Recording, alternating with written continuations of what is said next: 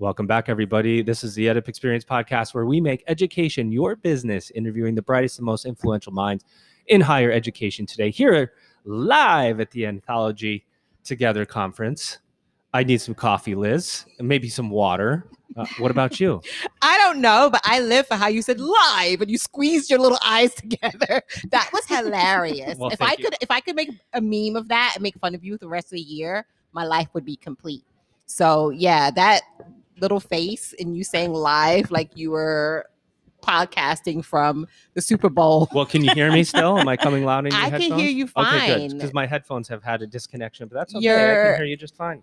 Um, we have two ladies with us. Yes. Now we we've had two ladies before, and now we have another two ladies. This is a lot of women here, which is amazing I'm because there aren't enough women in higher education. Absolutely. We have Naronda and Carol with us from South College, and we are excited to talk to you guys about your college. So why don't you just give us a once over, Naronda? I'm going to go to you because you look like you're ready to talk. So give yeah, us, she's tell us about give South us College. The goods. So South College is based out of Knoxville, Tennessee. We currently have five campuses. By the summer, we will have seven. Wow, that's phenomenal. What kind of programs do you guys offer? We offer a myriad of programs that are career focused from certificate to doctoral level. We are a regionally accredited private for profit institution. now you're after my own heart here. Regionally accredited private for-profit, for-profits, if you will, have a, a stigma about them that I believe should not exist. I agree. um, Yes. Because what for-profits um, uh, serve students. Yes. And they create outcomes. Yes. and They recruit. I mean, is that unlike other colleges? It seems very similar to other colleges. They do the same thing, right? Recruit, retain, graduate. I think a couple of bad players gave all for profit institutions a bad name. And that's unfortunate because I think that we really work closely with a lot of students that maybe haven't been successful in traditional education. And we're able to work with them hand in hand, give them more one on one attention than other schools have been able to in the past, and able to help them create successful outcomes that they haven't had a chance to get to in the past. So, Well, and I'll restate that because apparently I forgot to take myself off mute, Liz. and um, you Look, I can have only me. do so much with my mentoring. I'm not- you have to know the technology. I'm Give not going to edit that out because that's what happens when you're live. So somebody's listening to this is going to go, "What the heck is going on with Joe?" But I was saying that for-profits basically recruit, retain, and graduate students just uh, just like every other single college that exists, right? And you create a profit, um, and nonprofits create a surplus. You, It's like six of one, half a dozen kind of of the other. terminology Absolutely, is, yes. is Right. the difference. there. So so talk talk to us um, about South College. I mean, you're you're you're in what a pandemic world. You're now well, hopefully Mm-hmm. post pandemic. Talk to us about students. Talk to us about how recruitment looks. Talk to us about well, you guys how, are growing, right? yeah Amanda? It sounds retention like. looks. Have you held your students through this, and and what have their needs been? Yeah, we've helped the students through this. Um, most of the needs are they're, they're not like you know unlike on, uh, other students. We've had to transition to more online, but I mean that was a good outcome for our students. That also helped us grow in several areas and you know be able to you know just expand what we were doing. You know, uh, let, me- let me say this because can I get on my soapbox just for a second? Get on there just for a minute. Please. You know, we, we know you want to. Go ahead. I w- I'm looking at the ladies here, and whenever you work for for profit, it, comes with a certain stigma, and Right. that stigma sucks. Yes. And when you get on a microphone like this situation here, I worked for for profit, so I had Me many too. opportunities to be in front of a microphone, and I Mhm. always felt this moment of like, okay, wait a second, what are they going to ask me? And uh, what are they going to ask me about for profits? What are they going to ask me about this? Ask me about that? And this guarded nature that I would always come to the microphone with, as, as if I was doing something wrong. but like she said, it's that there were the players that kind Yeah, of gave a stigma to but that but idea. that's it it uh, and i would look at you ladies kind of have this look on your face and i go you know what be proud of your and you guys do look proud but be proud of what you do for students and that you that you're with a university and a college that is creating successful outcomes right don't you think carol i For mean you just got to own it be, in a tax status Oh, and they that's do. They, they came on the microphone and you were asking if they were nervous. They're like, no, why should we be nervous? Yeah. So I already know these ladies are very confident. they know what they're doing. At your your college is obviously growing and you guys have are showing that you're helping and creating great outcomes for your students. What do you attribute that to? Do you focus on student services, wraparound services? Um, do you have a particular focus in terms of student support? What I found, and I was sharing with one of our guests previously um, as we were recording this morning, is that when I worked for for profits, there was actually a lot more of a focus on student success. So, can you speak to that a little bit? Because I think a lot of times in general higher education, especially traditional, they don't understand exactly how much resources are devoted to student Good point. success. Because the students typically, I think one of you ladies alluded to this, are coming from maybe they haven't been as successful elsewhere. Right. Maybe they went to community college, they're reskilling, upskilling. Sometimes they're non-traditional students or what we call the new traditional. So they're um working as well as going right. to school, which is not necessarily the case. Like when Joe went to school, all he did was party and he lived on campus. he didn't have a job. So all he all he focused on was school. But for our students that are going through the non-traditional route and going to a career college or going to a for-profit school, a lot of times those Mhm. students have are, are parents. They're juggling multiple responsibilities.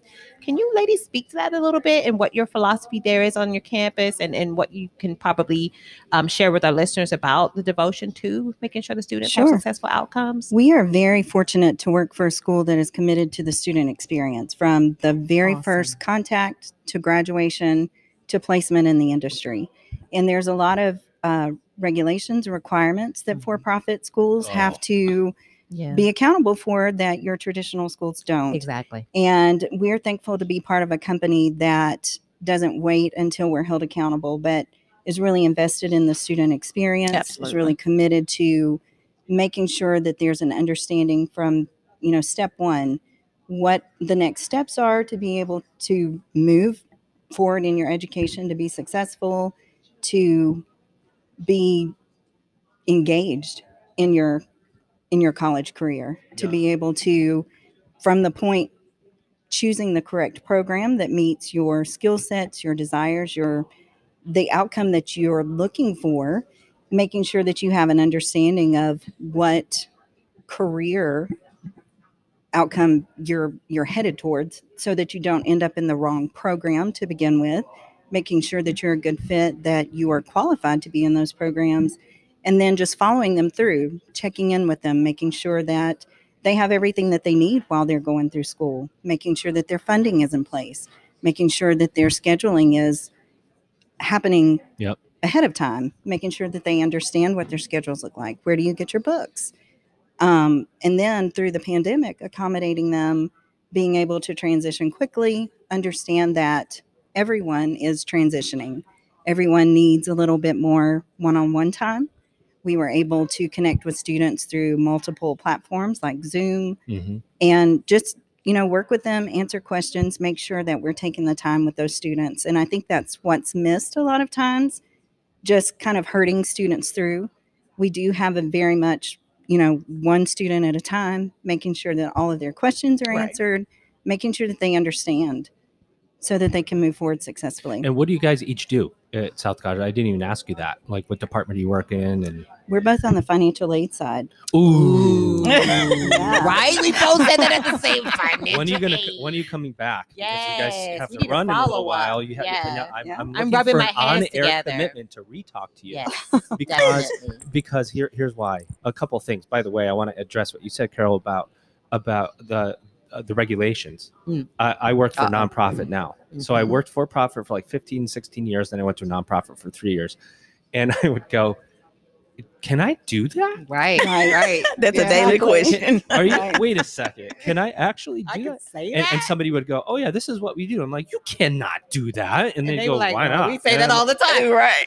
wait, this is nonprofit. I'm like, it's a okay. different world Yeah, I had to retrain my world. brain because I was in this box of bing, bing, bing, bing, and it's just Yeah. a pinball going back Right. and forth. Right.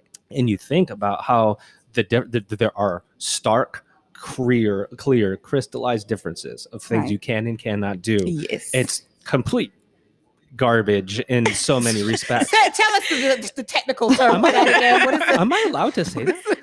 Wait, it's our podcast. I can say whatever I want.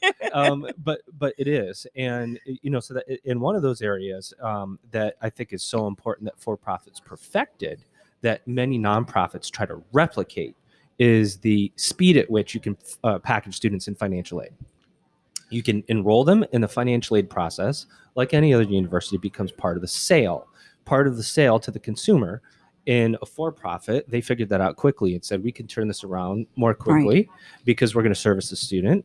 And it becomes part of the decision making process where nonprofits now there could be two weeks or three weeks or a month in between and they're going why isn't this student coming? And i'm like you know hello you've got to tell them how much they could pay. Right. so Right. you guys are you guys i say you ladies are Mhm. critically important to the growth of uh, of your organization. Is that um is that understood in your organization ron i'm going to ask you and um do you, do you think financial aid is valued in the way that it should be I would say yes. More and more the the critical pieces that we we um add to the the the, the overall um, student process. I think that our company does a great job of acknowledging and putting a lot of focus into what we do. Yeah. I would love to also have you weigh in because we we talk about this as well. can you get that mic close to your mouth Uh, please You're not mentoring me properly. Maybe you should have given me some more tips. you're going to let, make these ladies late to their meeting No, and you're going to get them in trouble Let's this last question. The the first gen students, the non-traditional students, the students that uh, haven't been successful maybe elsewhere, a lot of times they don't really understand financial aid. Absolutely. So can you Mm. speak a little bit toward your process of being such an essential piece of it? Because I think a lot of times with students that are first gen or students that maybe have taken a break and worked and now they're reskilling, a lot of times they don't, they're not successful at traditional schools because financial aid is a barrier because they're Right. like, okay, it's going to cost so much money. I don't understand it.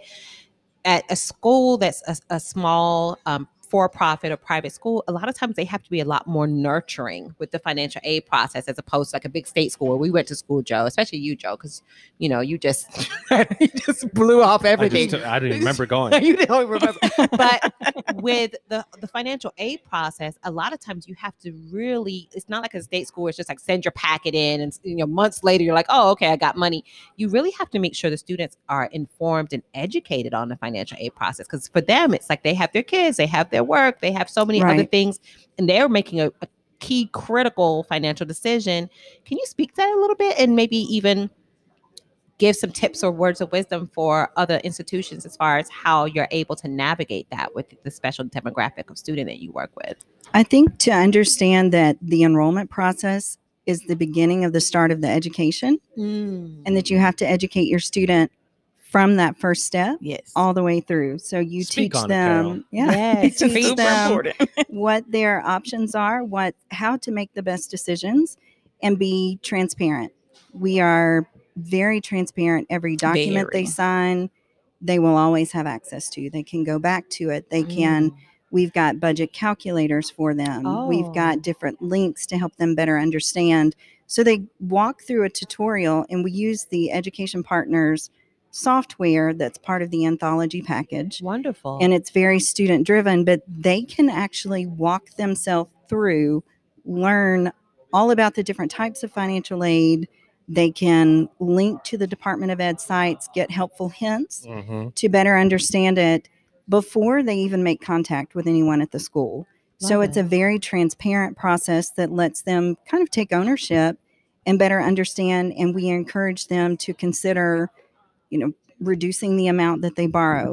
We Um, ask them to go ahead and use budget calculators so that they understand every time Yes. you're right every time you borrow money that's money you're going to have to pay, Pay back. back. let's start planning for a successful outcome of graduation right. and look at what that's going to look at so that we don't set you up for failure later one of the lesser known things in, in higher ed, and I know you guys have to run soon, is the fact that the federal government sets loan limits higher, usually higher than what Than it costs to go right. to school. And Yes. students take out But the fact that they're being so educational in the Proactive. process and Mhm. proactive, it goes against the narrative what we hear about for profits sure. are predatory. They're just slinging loans at these students left and right, and the students are left with all this debt.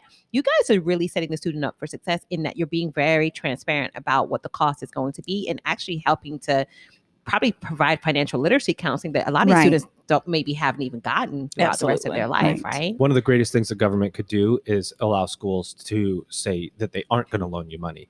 Because Right. the federal government says, here's your loan limit, here's what you can take. right And the student goes, I'll take all of that. Of course. and the school is left going please don't. We encourage you not to. Right. It, it- here's how it's going to set you up. Here's what negative amortization, am, amor, it, what is it? Amortization. Amorti- I can't Thank say it. I- I, I work in finance and I can't still There say you it. Negative go. amortization Right. uh, is, and you guys are left to be really like loan counselors to, Right, to right. That's a, a lesser known part of higher ed is that you're trying to prevent the student going into default, Right. right, on their Yes. loans. So I love what you guys do, Me and. I'm a huge Thank fan. you. Thank you. Yes, of your work. fans. And so, talk to me. Uh, last question for you guys is, you know, what are you trying to take away from anthology, and what are you trying to bring back to your university? How to be better for the students, how to make it simpler for the students, how to give them more, how to be more efficient and push that down toward the student. Yeah, efficiency is always my biggest goal. You know, what makes it the most information in the least amount of time for the student. Well, I believe in efficiency too, which is why I always uh, try to school Liz on being a more efficient podcast host. she continually fails. I've Uh, tried um, my best, but your mentorship is not really effective. She don't keeps know using the word mentorship, but uh, it's more like, She did keep her headset plugged in.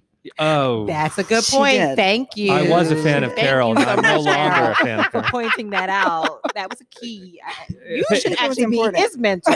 Thank you very much, Carol, for for that. Um, yes, I did accidentally unplug my headphones and microphone, but that's another story for another day. We'll invite these ladies back. This has been another episode of the EdUp awesome. Experience podcast here with Carol and Naronda from South College live at Anthology together. Ladies, thank you so much and come Thank back you. later Thank you. when you have more time and then we can get into it more. Get into it. You know Love what I'm it. saying?